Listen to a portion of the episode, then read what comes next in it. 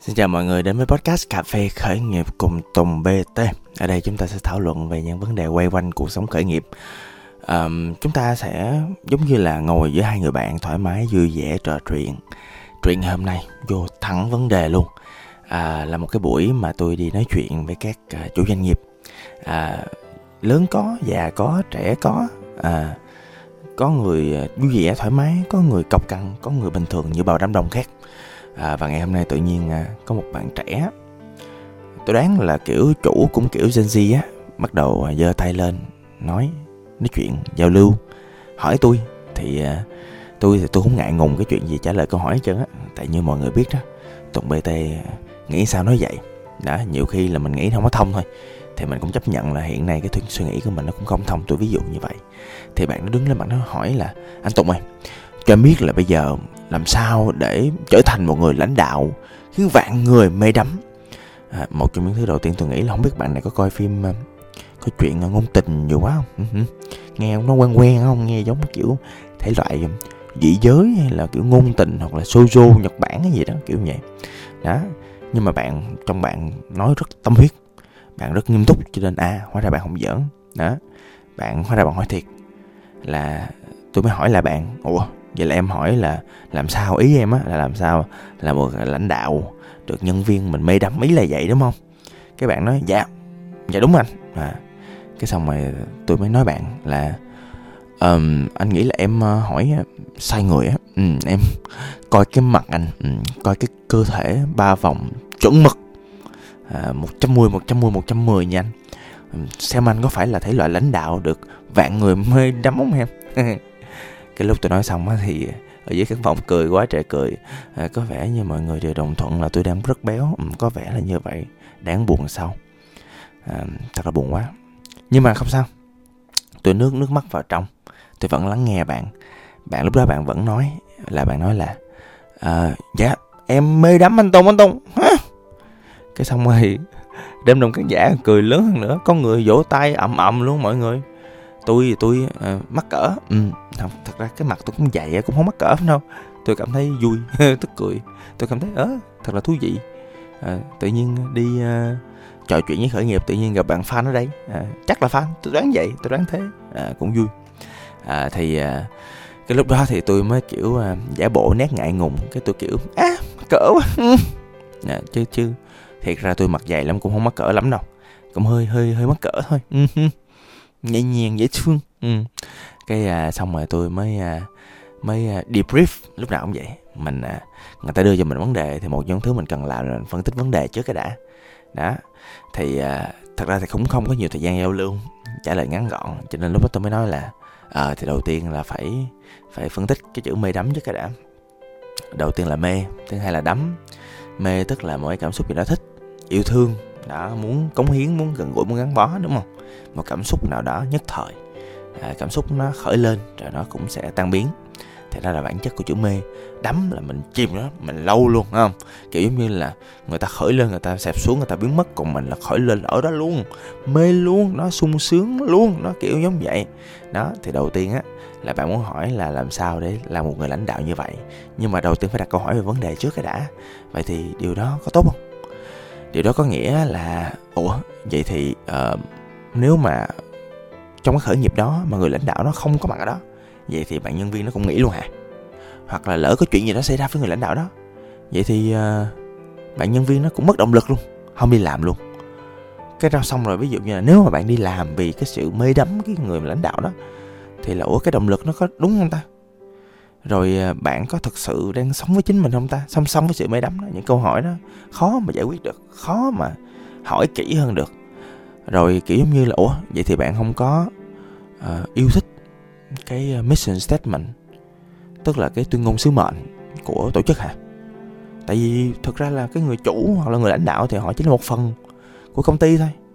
Họ có một cái giao điểm nào đó với công ty thôi. Tại nguyên cả một con người họ thì nhiều khi họ làm trăm công ngàn việc công ty là một trong những thứ họ làm đó. Rồi ủa vậy họ, bạn nhân viên không thích cái tầm nhìn của công ty hả? Bạn nhân viên không thích những cái giá trị công ty đang có không thích sản phẩm công ty à mà chỉ thích người sếp con thôi hay sao? Đó. Rồi, vậy thì tức là người mà bạn kiểu mê đắm đó đó, là tức là bạn mê đắm một cái điều gì đó con người đó, đúng không? Là tức là con người đó là vậy bạn mới yêu, đúng không? Nếu con người đó thay đổi bạn hết yêu, đúng không? Con người đó ngày hôm trước tóc dài ngày hôm sau tự nhiên cạo cạo đầu như tùng bt là hết yêu. Đó. Nhưng mà bản chất con người là thay đổi mà. Vậy thì hết yêu nghĩa là bạn nghĩ công ty hả? À, có rất nhiều câu hỏi mà tôi đặt ra mang tính chất phản biện về cái chuyện. Vậy thì mê đắm có thật sự là tốt không? Hay là không tốt? Hay là cái gì cũng có hai chiều của nó? Rồi nhiều khi là tôi phản biện chút xíu.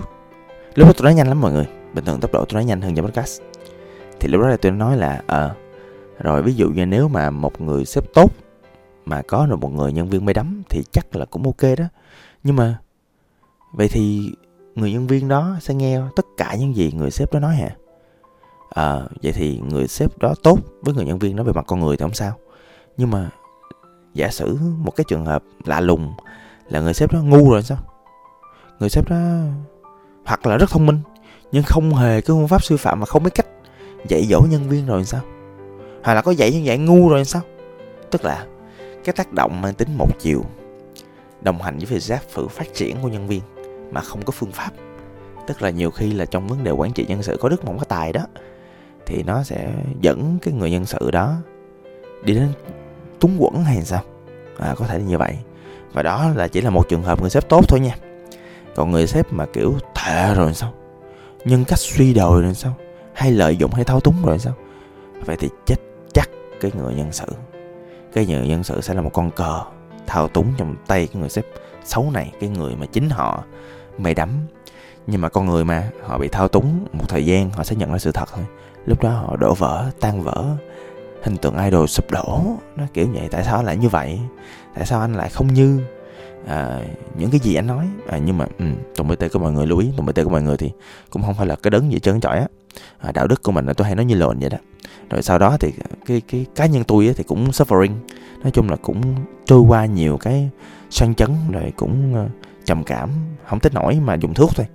Nhưng mà cũng trải qua được những cái rối loạn lo âu rồi đó. Tâm thần cũng bất ổn lắm nó chung bị khùng. Đó thì bản thân tôi là tôi như vậy đó ai mà nghe podcast tôi nhiều sẽ biết là tôi là vậy tôi thật tôi đợi lắm. À, mà người bình thường thì ít có ai mà kiểu tâm lý vững lắm. Và thậm chí những người nói đạo lý này nọ các thứ tôi cá cuộc đời của họ cũng không giống ai đâu. Tôi nói thiệt tôi cũng quen nhiều ông kiểu cũng trong giới diễn giả này nọ các thứ cuộc đời cũng nát lắm. Đó. Nó nói thẳng là vậy nói thẳng đi cho nó lành. Không ai hoàn hảo chân chọi ai hoàn hảo ai đắc đạo đi tù bạ rồi kiếm trên chùa mà nhiều khi kiếm cũng ra nữa. Đó. Thì quay lại. Thì à, khi mà nói về cái việc mà làm sếp mê đắm thì rõ ràng là trong đầu tôi nó xảy ra nhiều cái phản biện đó. Nhưng mà quay ngược lại thì khi mà ngược lại với tư duy phản biện thì tốt thì cũng có tốt đó nó tạo một cái động lực cho nhân viên. Nó tạo ra những cái thu hút mang nhân tài đến cho nhân viên à, nhưng mà nó cũng làm chính người sếp cũng phiền lắm nha là tức là người sếp không có tự do được không có tạo ra hệ thống rồi đi ra khỏi hệ thống được mà lúc nào cũng phải ở đó để truyền động lực à, lúc nào cũng ở đó để gần gũi nhân viên đồng hành cùng nhân viên. Nhân viên không biết tự lực làm được. Giống như một đứa trẻ sinh ra lớn lên biết đi biết bò biết chạy. Đó giờ mới biết bò không thôi lúc nào cũng phụ thuộc cũng dựa dẫm. Thì làm sao biết đi biết chạy được? Mà không đi không chạy làm sao bay nước mơ được? Đó tạm thời nôm na vậy thôi không có nhiều thời gian. Tôi chỉ tạm thời tôi đưa ra nhiều góc nhìn như vậy. À, đối với lại quan điểm cá nhân của tôi bây giờ mới tới quan điểm của tôi nè. Thì à, tôi thấy á, là một người sếp tốt không nên để bản thân mình là trung tâm của vũ trụ, mà trung tâm của vũ trụ nên là nhân viên. Đó, nhưng mà cũng tùy giai đoạn nha mọi người. Thật ra ví dụ như nếu mà trong giai đoạn mà, kiểu, khởi nghiệp trong giai đoạn đầu tiên mà tồn tại này nọ, cơm áo gạo tiền nữa, thì chỉ nên là kiếm đúng người, đủ, đó, vừa vặn điều hành công ty, phù hợp với chi phí, ráng mình bootstrapping, mình vượt qua giai đoạn khó khăn. Rồi sau đó thì đến một cái giai đoạn mình bắt đầu xây văn hóa, thì đến thời điểm đó thì đầu tiên là tìm đúng người và đủ người đó rồi sau đó thì mình bắt đầu mình xây dựng những cái hệ giá trị mình xây dựng tầm nhìn để có thể truyền bá cho nhân viên biết. Mình à, xây dựng cái à, tư duy chiến lược à, xây dựng cái à, mission statement tức là tuyên ngôn sứ mệnh và đảm bảo là người nhân viên nào mới vào cũng phải biết. Nhưng mà song song đó mọi người biết không? À, mình phải có quy trình nhân sự để đảm bảo là những cái gì nhân sự tương tác với nhau tương tác với khách hàng tương tác với mình tương tác với lãnh đạo tạo ra văn hóa thì nó cũng được quy chuẩn trở thành một cái thứ chung nhất là tại vì một cái môi trường. Mình không tạo văn hóa cho nó mình không tạo một cái môi trường để chủ thể quan trọng nhất là nhân sự phát triển. Rồi cuối cùng nó cũng trở nên nát bét à. có người bạn nổi tiếng mới nhắn tin tôi bạn nó hay gặp những vấn đề về nhân sự dẫn đến bạn sợ làm nhân sự. Cái tôi nói bạn ờ, sợ làm nhân sự thì trước sau vậy sợ hay không sợ thì vấn đề nhân sự vẫn xảy ra thôi còn mình không sợ thì mình tự tin hơn mình tự tin hơn mình bắt đầu mình làm nhiều hơn để giúp một người nhân sự họ phát triển tốt nhất trong môi trường của mình. À, thì dĩ nhiên là con người chín người mười ý mọi người một cách phát triển thì thế nào cái người nhân sự nó cũng phát triển theo cách mà không hợp với mình thôi. Thì trước khi như vậy thì mình phải làm tốt nhất cái vai trò của mình trước đã. À, quay lại cái câu hỏi là một người lãnh đạo làm nhân sự mê đắm. Tôi nghĩ trong một tổ chức không cần một người lãnh đạo làm cho nhân sự mê đắm mà chỉ cần một người lãnh đạo giúp cho người nhân sự có thể phát triển và perform tức là kết quả làm việc của nhân sự đó. À, và sau đó bạn chấp nhận bạn chia sẻ à, cái công việc của bạn cho mọi người khác về thông tin hoặc là về sự khó khăn lẫn những niềm vui và lợi ích của công việc đó cho người khác. Thì à, người sếp chỉ cần là một người đồng hành hỗ trợ. Dĩ nhiên bản thân họ cũng phải có năng lực riêng nhưng mà họ phải hỗ trợ được đồng đội để tạo ra kết quả tốt nhất thì à, đó là một người sếp tốt. Một người sếp tốt sẽ không làm cho nhân sự mê đắm mình mà người sếp tốt sẽ làm cho nhân sự mê đắm cái hành trình của họ ở trong tổ chức. À, theo tôi là như vậy. Thôi podcast sẽ tới đây thôi. Xin cảm ơn và hẹn gặp lại. Tôi là tùng bt